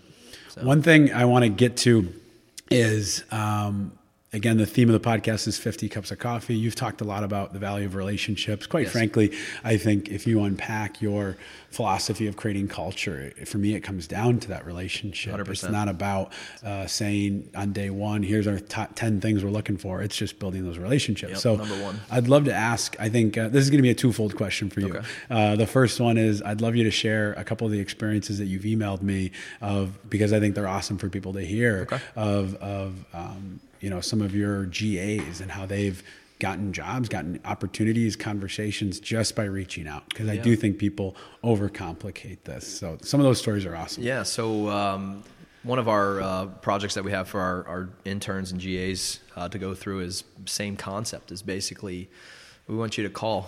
You know, we want you to talk. You got to network. You got to get out. Right? You got to talk to people. One from just a growth standpoint, but again, that network is going to be something that helps could help you develop. You know, further down the road.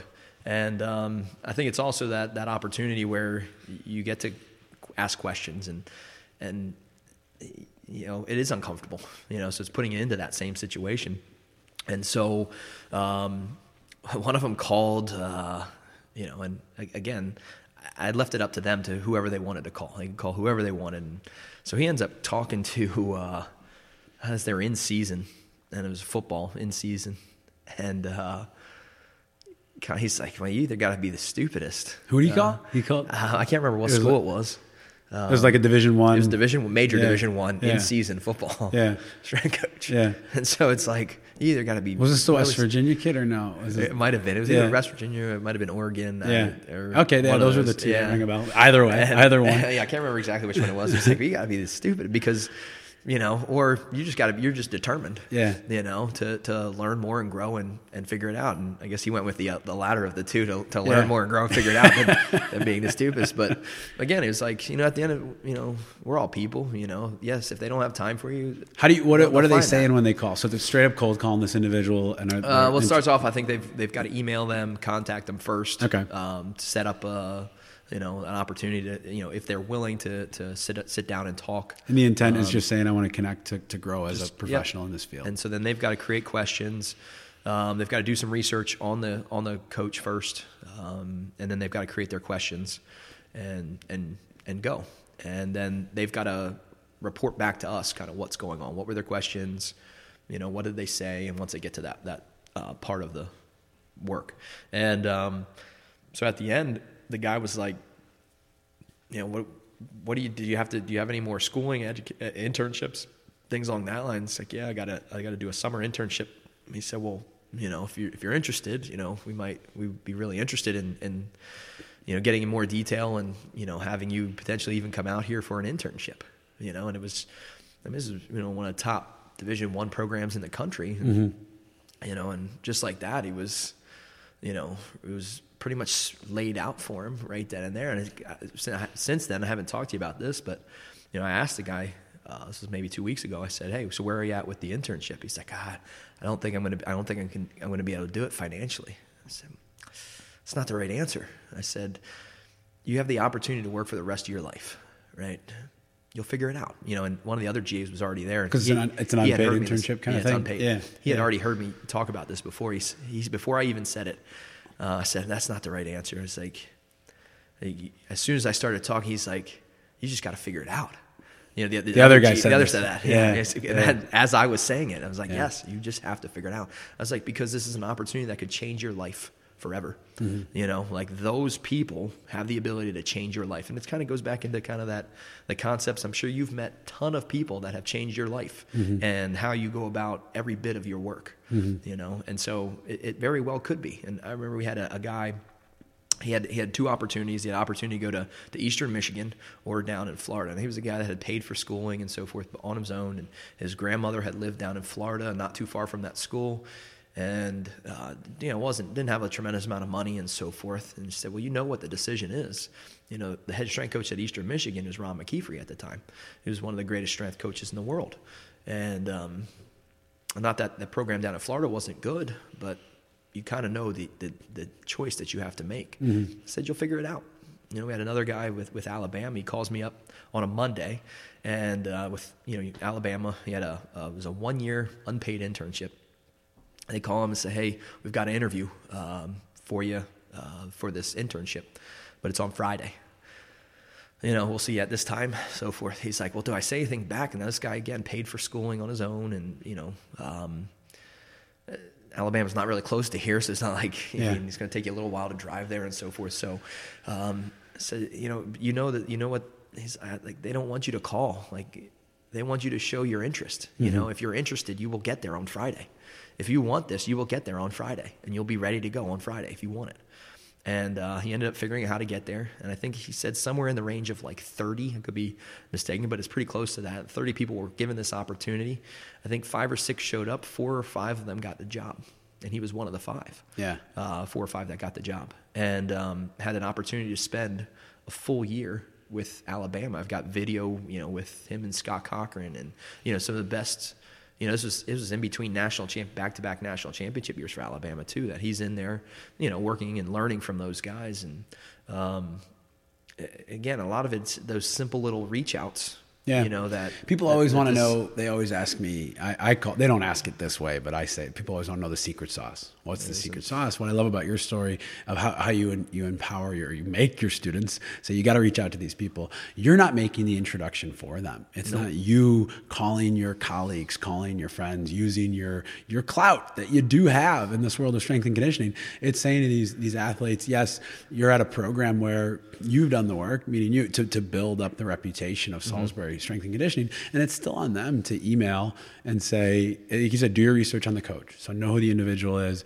It's not your email and everybody you know. It's I have an interest in working for you for this reason. I'd like, mm-hmm. and, and, they're not even asking for a job in the email. They're saying I yep. just want to learn and grow, and and and so then they make the conversation, and there's no bad that can come out of it. Yes, you have this tremendous story of the individuals who got jobs and unpaid internships out of it, but there's also the individuals who didn't. That's still just via the conversation or the connection or learning something and can go back to that mm-hmm. years later. And what I love about love about the Alabama story is even just like like get it done, make it happen, find a way. When Ryan and I first started um, advert marketing to athletics, we had a lot. We'd been doing this work for a long time yeah. uh, in in many different markets, and just really, as I talked to you about back then when I mm-hmm. first got into it I just really want to work with athletes. That was my answer. Yeah, I just remember, wanted yeah. to. And so I'm emailing coaches, uh, top division one, division two, division three. I'm emailing everybody that I, that I thought would be a good fit for us to work with. So not just any team, teams that I really thought would be a good fit.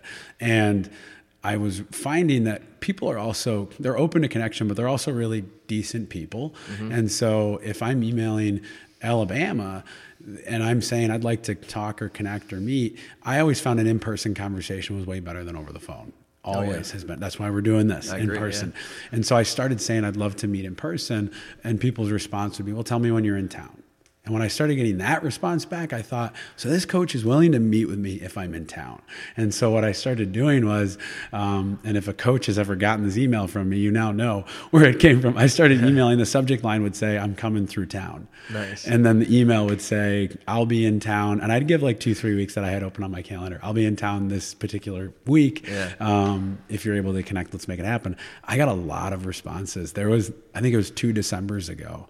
I spent almost the entire month driving all over. I was in Illinois. I went to Northwestern University in Chicago. Oh, went wow. through Pittsburgh. Uh, like had basically drew out on just a map, a loop, yeah. just to connect with these coaches. And that was the year that kind of took off for us a little bit. We we worked with a lot of those teams that I met with in person. Yeah. And and I told the coaches that the, they would ask like, so what are you doing in town? I said, I'm I'm here to talk to you. That's what I'm doing in town. And that, that probably made them feel good. That yeah, know, they did. Like, oh wow, this yeah. guy's really yeah, and it just, out. but it's it's kind of it's it's continuing to the secret sauce is continuing to say how do I make this an easy yes for the person I'm reaching out to.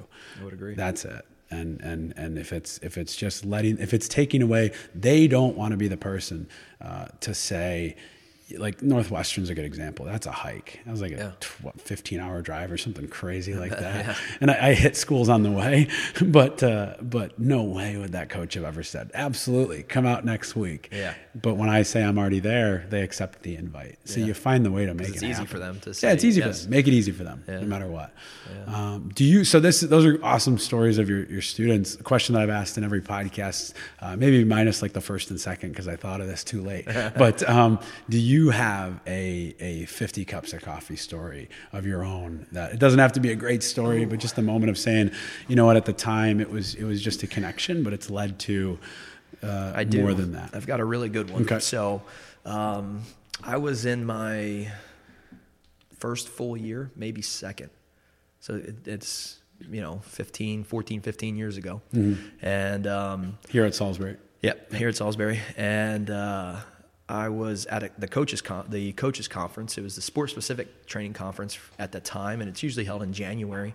I can't remember what I think was in. We were in uh, Louisville, and um, the night before, I had you know I was still knew the Toronto guys, and they were there. Still, baseball meetings were held at the same time, so I'd been out with them. I saw some you know strength coaches that were out there as well.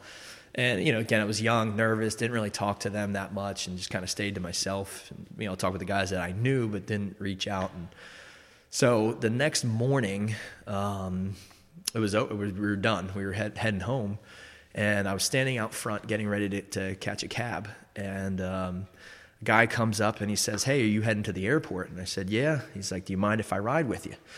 And I said, "Well, hell yeah!" You know, it ended up being uh, Bob Alejo. He was the head strength and conditioning coach for the um, Oakland Athletics at the time. Yeah.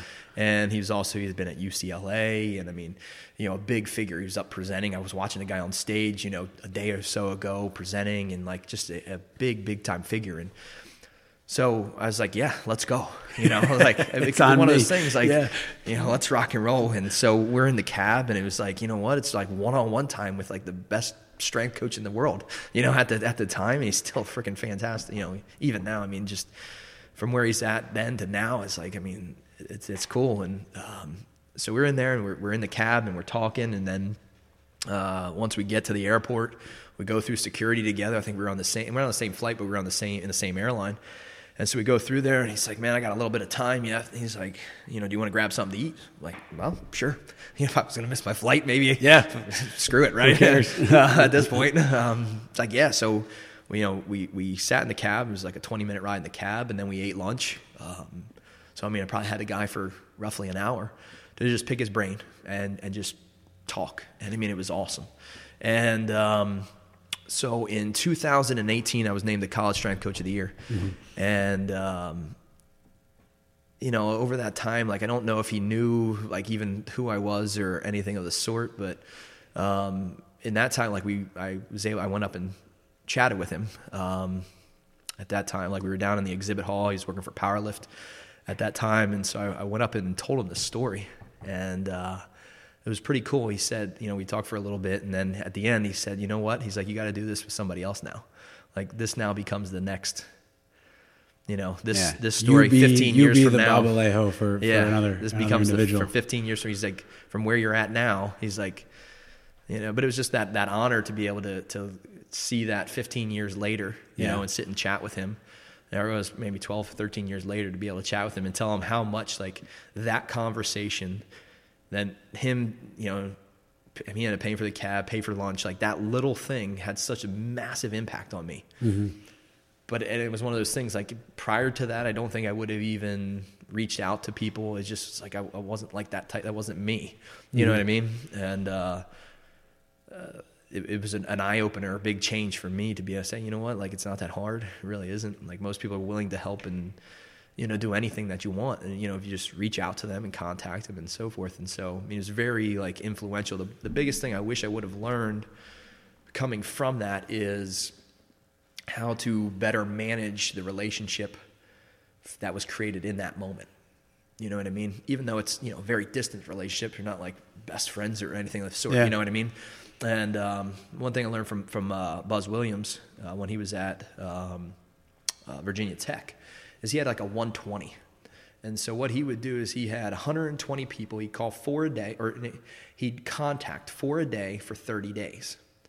And basically, this was similar, very similar concept, you know. Mm-hmm. And these were four people, or it's 120. If you were in this, this was somebody that either he wanted to keep the relationship going, grow the relationship, or create new relationships in this 120 he'd contact so it could have just been a text message hey how you doing? to a to an email to a phone call to a written letter any any type of them and it would kind of check off that box for that person for that day. And so it wasn't until i don't know i mean well after four five six years later that i saw this and said you know what? The, the value of relationships isn't like in that moment.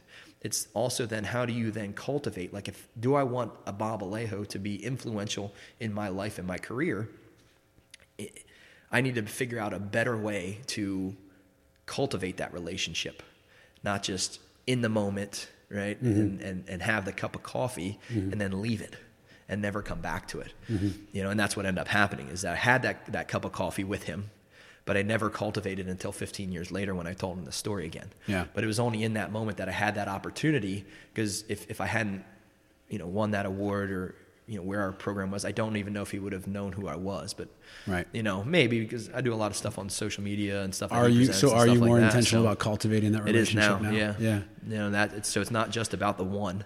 It's about you know, is this person or obviously if I want to talk to them, they have the ability to influence my life in some capacity somewhere down the road. Right.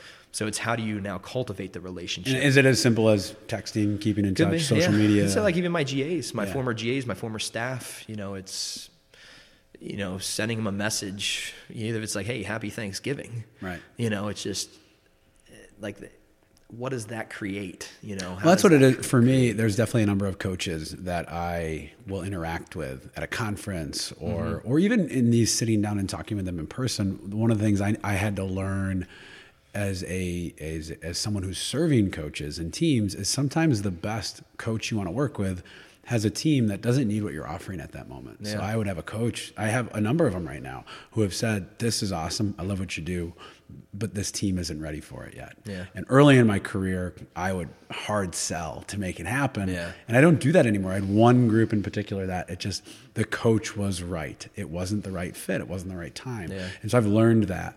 And in learning that, you say, well I still want to learn and grow from this individual. I still want to be in front of them. I still want them to be aware that I exist and not in a sales kind of way. Because number one, that doesn't connect. Number two, that's yeah. not what I want to do. Yeah. If that's what I want to do, I'd go sell something, sell some, yeah. some, some, widget. And, and so it has been for me. I, I, watch sports, so I follow their seasons, and I enjoy following their seasons. Mm-hmm. And I'll text them a message here and there, or email, or send them something relevant to them. And it's not it's not super in, it's intentional to make sure I do it, but not so intentional. It's just it's it's creating an environment of people yeah. that I enjoy and can grow from and connect to, and it's amazing how that small investment is what keeps the relationship alive, and yeah. that's it. It, it's simply that. I love the it's one, the one. I'm going to look up the 120.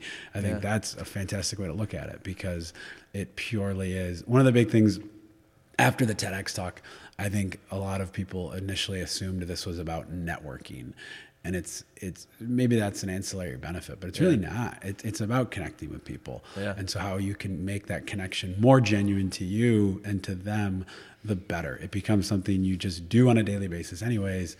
You don't have to remind yourself about it. Yeah. It just becomes the way you operate. And you're right because you want that relationship with a Bob Alejo, and yeah. and and so why not find a way to continue to cultivate it? Yep. And I wish I would have learned that earlier. You know what I mean? It's just, you know, how, what did I miss?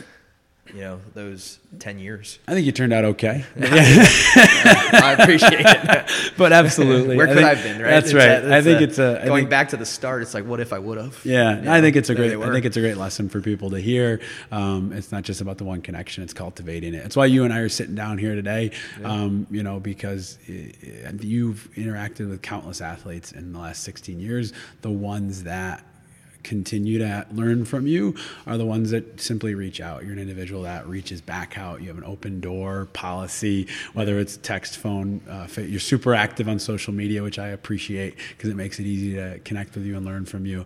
Yeah. So uh, I can't thank you enough for just kind of living that. You do live it. Sure, uh, yeah, you have been yeah. you've you've been the Bob Alejo that has reached out uh, for other people, and uh, you're, you're, doing you're doing awesome work here. So thank you for cool, what you man.